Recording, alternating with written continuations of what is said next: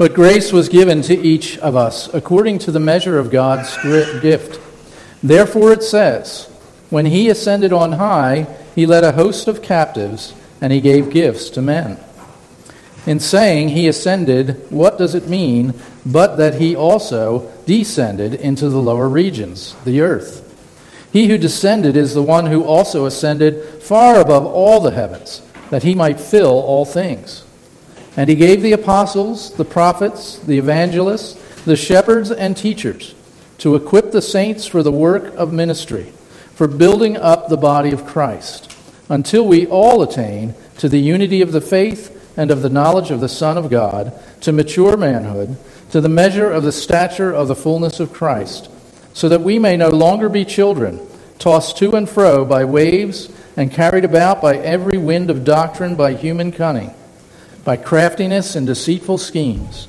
Rather, speaking the truth in love, we are to grow up in every way into Him who is the head, into Christ, from whom the whole body, joined and held together by every joint with which it is equipped, when each part is working properly, makes the body grow so that it builds itself up in love. Please be seated. Let us go to our Lord in prayer. Father God, illuminate the word for us this morning. For the glory of Christ's name we pray that we might be fed, that we might uh, delight in being served, so that we can go forth from this place in love and in ministry. I ask this in Jesus' name. Amen. So here we are on Mother's Day, or so I've heard in certain hipster circles. It's now trying to be called Birthing Persons Day by some. So happy Birthing Persons Day. Doesn't really sound right, right? I'll stick with the original. Often the original's the best. Uh, happy Mother's Day. Now, when it comes to Mother's Day, one of the things that we can often do, and as we pause and think about some of the family dynamics we were raised with, the kinds of uh, moments that help shape us and who we are, the qualities we have as individuals. Because if you're a part of a family, you're part of a structure, an order to things set in motion. Just here yesterday at the church, of course, uh, we had the funeral service for, for Bobby's mother, um, who passed away in February, correct? It was, and, um, and here, one after the, another, uh, Bobby and her sister and her brother in law and, and uh, Tyler and Bruce. Uh, Tyler is Bruce and Bobby's son, uh, and a few others came up and they were telling stories about Barbara Colmer. And one after the other, story after story. And I have to admit, my, my favorite part was when um, Bobby started talking about her siblings and how she could see parts of her mother and each one of her siblings. Um, it was really a touching moment because when we're a family, uh, we, we uh, grow and we change and we are moved by the people who are around us. And so for Bobby's family, they had this strong, godly, matriarchal figure to bless them with. Well, here we now have been in Ephesians the last couple of weeks, and we've been having Paul start to talk about the church and allude to the church as kind of a new race, a new family of people with diverse backgrounds, Jew and Gentile, centered upon a God who is one and yet also three persons, and a God who desires for us, as we saw last week, to be one just as he is one. And now today, Paul is here going to tell us how we're supposed to grow up in this family of God. In one sense, it's a little bit of the, the rules of the house. And the rules of the house with God starts with remembering God's graciousness to us in this unique family of ours. How our maturing must begin with appreciating Christ's gift of grace, of the Father who gave him, of the Spirit who illumines us so that we know of him. And verse 7 reads, But grace was given to each one of us according to the measure of Christ's gift. And when you read those words, sometimes you can kind of read them quickly and unthinkingly, and we can revert to bad ideas of God's grace. I, I think of how I was taught of grace in my youth. But you think, okay, well, what is the measurement? You know, is he only going to give me half grace and I have to make up the difference? Is he going to give me 75% of the grace and I make up the difference? But then we just need to remember so far in this letter of Ephesians, it's been clear time and time again. Uh, if you remember, for instance, how we finished chapter 3, God's grace is limitless for us. I described it when we got to the end of that chapter as if we were trying to drink from a cup of water and it was being filled constantly with a fire hose. We'd never be able to drink it down enough in order to empty the cup. It couldn't happen. So, Paul wants us to be a family, constantly remembering the fact that within our family, our God is endlessly supplied with grace for us. But also, the Greek word here does have this unique individual reality to it. God has uniquely handed you his grace so that you might uniquely be a blessing to this family. That goes back again to that illustration I was talking about with the, the Bobby's mother's funeral service. God is giving us grace so that we have unique qualities. Where when people see us, they can identify and say, Oh, see, I see that quality. I know who that's from. That's from Jesus. That's from God. You're, humble. You're patient. You're kind. Oh, I've seen glimpses of that before in the personality and the character. I see how God has loved us because how have you loving me? I see how God has had courage to be bold for us, how you, for and how you've been courageous for me. I see how God loves me and how you've loved me even though it's been hard. How you've been patient, caring, kind, good. I see God in it. Often we tend to think of Christianity as just some blend of a moral code we have to aspire to, or a philosophy, or this collection of wisdom from this teacher. And in some ways, it is those things. We do receive a morality that's wise to live by, it's life producing. We, we, we receive a way to look out into the world, a way to understand the world, but it's so much more than that. Christianity, at its core, is a personal encounter with God that so changes you and so moves you individually that you are moved in a way that especially family members understand and they can see. Remember, the scriptures talk about two family lines. Jesus has no problem at times saying, You're of your father, the devil. Or the line of Cain, as we see in the early pages of Scripture, a line that is, has a, a different leading, that reflects a different image. They're still made in the image of God, of course, but they're following a different drummer. But we, the church, are called to reflect the qualities of the one who is the head of our family. Family changes us, either for the good or some families change us for the bad. Every one of us could tell stories of how mothers or mother like individuals of life changed us to our core, changed how we look at the world, changed some of the decisions we've made, the values we've had, and alike. And Paul is starting off the rules of the house of Christ, saying, God has individually given you an immeasurable amount of grace to change you so that others might see a measure of Christ within you. Then we reach verse 8. And as I mentioned last week, the entire chapter of Ephesians chapter 4 is, is really one that helped inform the creeds of the early church, the apostles, the Nicene creeds. And yet, instead of focusing how this chapter has helped produce fruit in some of the statements made in those creeds. I want to appreciate the context and the moment Paul is talking about here in us. In this section that outlines the rules of the house. So remember, in verse 7, we, we talked about individual grace, a grace that individually changes us. Verses 8 through 10, I'm going to call the victory march of Christ, and how the victory mark of Christ has changed everything.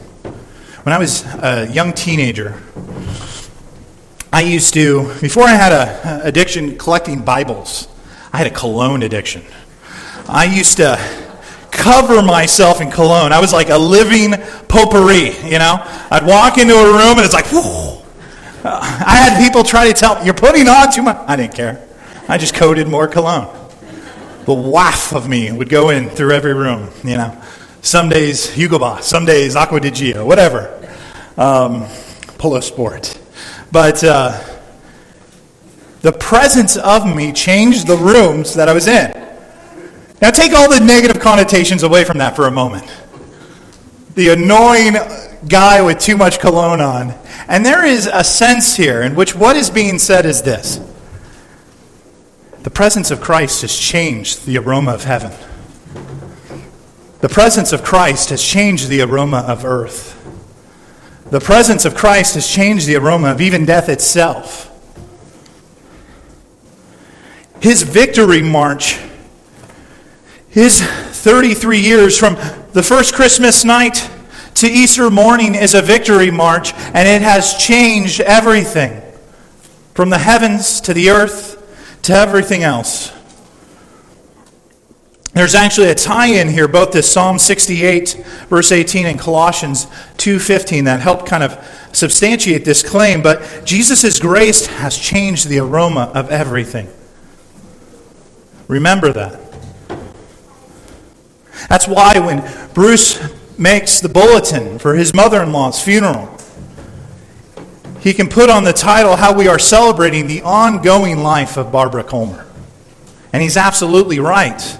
Because the aroma of death for a believer is not a stench of death, but it's a potpourri of life.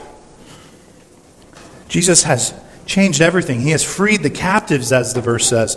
He delivers us from evil, from sin, and from death. And so we are to be changed as living members of his family, embracing the qualities and values and love he first blessed us with. This victory march of our Lord has started off a chain link event that includes us, that binds us to him. He's broken the chains that once plagued us so that we might be freely bound to him. So, from verses 7 to 10, God has made landfall, and in his wake, both personally and everywhere we look, grace and love continues to go forth on the march. There's a sense in which the qualities of Christ we see in, other, in one another are ripple effects and aftershocks of those collection of events of the life of Jesus Christ. And then Paul moves on from the triumphant headship of our God and to the family dynamic or structure of the church. And Paul, in verse 11 and beginning in verse 12, singles out four roles having a unique role within the family, whom Paul lumps into one group he calls equippers. Now, some of you might be following along in your Bibles and you say, wait, wait, there's, Kevin got it wrong. There's five, but no, there's actually four here. But we'll get more into that. Maybe even three, but you'll see. This group of equippers help people in the family of God put their gear on. Mothers, even if your children are out of the home, what was often when you sent your children out, whether it be to school or to a friend's house or even to go play outside, what do you remind them? What are some of the things you reminded them to do? Go ahead, shout it out. Put on shoes. Clean socks, clean underwear, I think I heard. Let's keep it PG. This is streaming online. You were an equipper. Go outside with the right equipment, you know? Your brown jacket, blue shirt, and orange pants don't match. Go change. You were an equipper. You were equipping and preparing your children to go out in the world. God, as you'll see in verses 11 to 12, has four roles to serve in ministry in much the same way. The first two roles Paul mentions we know best in the historic sense. Paul mentions the apostles as equippers, of which Paul also declared in 1 Corinthians 15:8 that he was the last of them. The apostles were a office, a special office in the age of Christ, the apostolic period, who they uniquely received a first-hand look at the risen triumphant victory march of Jesus Christ, the saving life, death, and resurrection of Jesus. And so Paul is saying that the apostles can equip us today, yet they have come and gone. How can they equip us? How can they equip us? They equip us by us reading, understanding, and knowing their words. There is a sense in which when Pastor, I mean, Pastor Bruce just read from the book of Ephesians, he was serving as a stand in for the Apostle Paul, talking to us this morning. And likewise with the prophets. How do we learn from the prophets today when we read the Old Testament? Well, the prophets did not receive a direct vision of the victory march, the entire victory march of Christ. they still had caught a glimpse. They still caught a glimpse. And, and like when Moses caught a glimpse of, of God, their face shone. And they were able to share that with the community, and they still share it with the community today. So we've covered the first two of the four equippers thus far. We, we need to seek out to being equipped by the prophets and the apostles and come under the words that they declared through the power of the Spirit. You know, right now we're in Ephesians. We're thinking of going at least to the first three chapters of Revelation. That means John's going to talk to us soon. We're thinking of possibly Ruth after that. That might mean Samuel's going to talk to us. Or we might go to the Torah. That's Moses. Who else is to teach this family? There are a group of another two evangelists and pastor teachers. It's not, it's not three roles. Notice that the, in the ESV there's only two thes for those titles because the pastor teacher is actually linked with the same article in the Greek. The evangelist. Who's the evangelist? The evangelist is specifically someone equipped to share, and I would also say protect the gospel. In a technical sense, we're all called to do that. We're all called to share the gospel. We're also called to protect the gospel. There's a unique role that Paul is putting for these individuals and equipping the family. That's why I would almost say there are really three roles here. Because Paul will write to Timothy in the last letter of his life in 2 Timothy chapter 4, and he will tell Timothy, who already is the shepherd teacher, he will tell him also to be an evangelist to guard the gospel, to proclaim the gospel. There's a sense in which, you know, if Bruce or I fail to share the gospel here at this church, Pastor Pete Miller should stand up here and, and take over because you should find a new pastor. The gospel needs to come forth from here. That, remember, that's the starting place of our passage. Always the gospel. We need to be equipped with the gospel. We need people equipping us with the gospel. But also, we have this shepherd teacher the shepherd, of course, is someone who watches over the flock. But again, Paul writes this in a way where he doesn't want the watching to be separated from the teaching. The New, New Testament literally never calls a pastor in the New Testament church a shepherd without saying a teacher. You won't find it. The only way the New Testament actually describes being a shepherd as a pastor is also with a teacher right here. It's linked to this text. God's word declares to all of us a pastor needs to be teaching you. It's inseparably linked to the care of your souls, to the equipping of you. I can't be called to be a pastor. Bruce can't be called to be a pastor in the eyes of God if we're not focused on teaching you. This is why, honestly, and I, and I say this delicately, there's one piece of feedback I don't care about when I get it as a pastor. Your sermons are too long. I got to go to stand before God on Judgment Day. And I got to go before Him and say, I tried to teach them, Lord. And I can't, I can't do that in five minutes. I'm sorry. If a television program in Hollywood takes 30 minutes to develop a plot, when I'm talking about the infallible God of the universe, if you think I can do it in five to 10 minutes and really equip you for the extra 10,000 hours that you will, ha- minutes that you will have outside of church in a week in a world that is hostile to Christianity, in a world where our North American neighbor, Canada, is openly arresting pastors on the streets right now. Do you think I can do that in five, ten minutes? I can't. And I've never seen a pastor who can, and I've met some of the best. I've met some of the best. R.C. Sproul, Michael Horton. I have met some of the best. And they can't do it. You cannot equip people in that amount of time. So I'll be honest. I love you. If you've ever given that feedback, I really do. But I can't do it. There's too many, there's too many things before you go outside the door you need to know about this God of yours. I'm sorry, I just don't have the talent required to pull such a thing off. And so, those are the four roles of equippers. And the last two, that evangelist, pastor, teacher, is really interchangeable.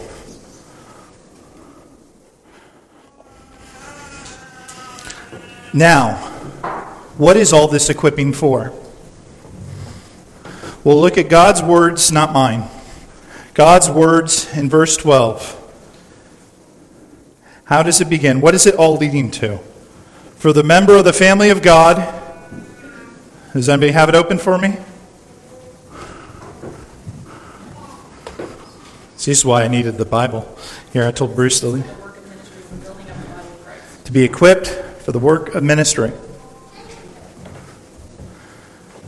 You know, I said something on the ministry page of Old Goshawk. I wouldn't be surprised if it rubbed a few people the wrong way. But I said something like there are only two types of Christians in the world those active in ministry and disobedient Christians. And verse 12 shows us that's true as a Christian. You are disobeying the rules of God's house. Sometimes people will come up to people like Pastor Miller, Bruce, myself, and they'll say, oh, things like, I don't know how you do it. I don't know how you do Christian ministry. And most of the time, what they mean is the specific role of equiper. But sometimes I wonder if they're actually uh, thinking to themselves, oh, they do ministry. I don't need to do ministry. Pastors are the ones being called to ministry. That we cook the meal of the sermon and you get to eat at the table and you leave on your merry way, and the other 10,000 minutes you're unchanged in your week as if church is just some interlude in life. But that's not what the Apostle Paul says here in verse 12. He says, You're all in ministry right now. That's the more mature understanding that a believer will helpfully grow into. Yes, you come in here to be fed and be equipped through the teaching, through the preaching. But it's for you going out into ministry the other seven days of the week, the other days of the week. So let me ask you a question. If Pastor Bruce and I stopped you at the back of the church before you go out downstairs, and I promise you I will not do this to you today, but imagine if I did, and I said, How is your ministry going? What's your answer going to be? How is your ministry going? It's a question I get all the time. How is your ministry going? But it's, as you can see, it's not just a question for me, it's also a question for you. How is your ministry going? And if, it, if the ministry's not going well because Bruce and I are not equipping you well or teaching you, let us know. We, we will come beside you and help. But remember, you're in ministry. There is one sense that Bruce and I often talk about this when the stained glass window as you enter the church. I would like a small change on it. Well, maybe two, but it, it'll probably never happen, I know. But First, a lot of people confuse us for a Lutheran church because the Lutherans are listed first. But Bruce and I have seen churches that actually have on the exit door as you leave, now entering the mission field. When you leave here, you're entering into ministry. Remember that. That's what the apostle is telling us this morning. That's the rules of the family.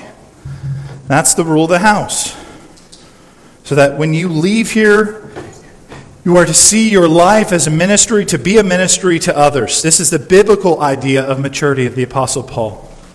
And he continues onward in verse 13 with it, as we begin to mature, we begin to grasp this idea more and more. This is the rules of the house. When you allow yourself to be equipped directly by the Word of God, through ministers of the gospel who teach from the Bible and watch over your souls and watch over the, the gospel itself, you are being ready, made ready to begin ministry. You will no longer have a faith life when you have this happen that gets rocked to and fro, that's shifted with every wind of doctrine. That's why often one of the most common things and pastoral suggestions happening around the country right now is stop watching the news or something like that because sometimes people will watch these things and they'll be shifted and they'll be moved. And yet, what they need to be grounded in is Jesus Christ, the grace of God, the teaching of God, the teaching of Scriptures, the preached word, the ministry of Christ. We need to find our substance, our meaning in these things. And remember, regardless, maybe you're sitting there and you're going, I don't know. I don't know what quality I have for the kingdom. Remember, Christ at the beginning of this passage has given us all a measure of grace so that we all can see, serve unique roles and be a blessing as a member of God's family. You have the grace of God that has been given to you through Christ Jesus. You have the Word of God breathed out by the Holy Spirit, declared by the apostles and prophets, where our power is found and authority is found. And then you'll have pastors and teachers and evangelists equipping you like a good mother outside the house, you know, a few things to remind you of before you're out the door, all while you serve in ministry. That's the idea here.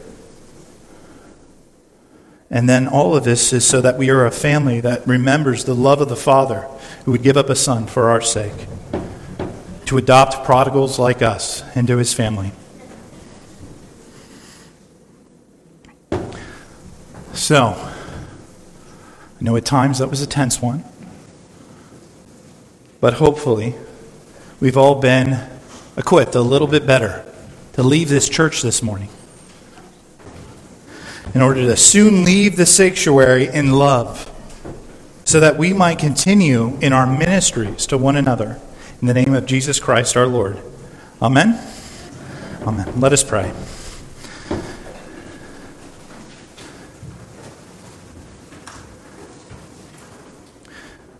Father God, I confess before you the fact that. Um,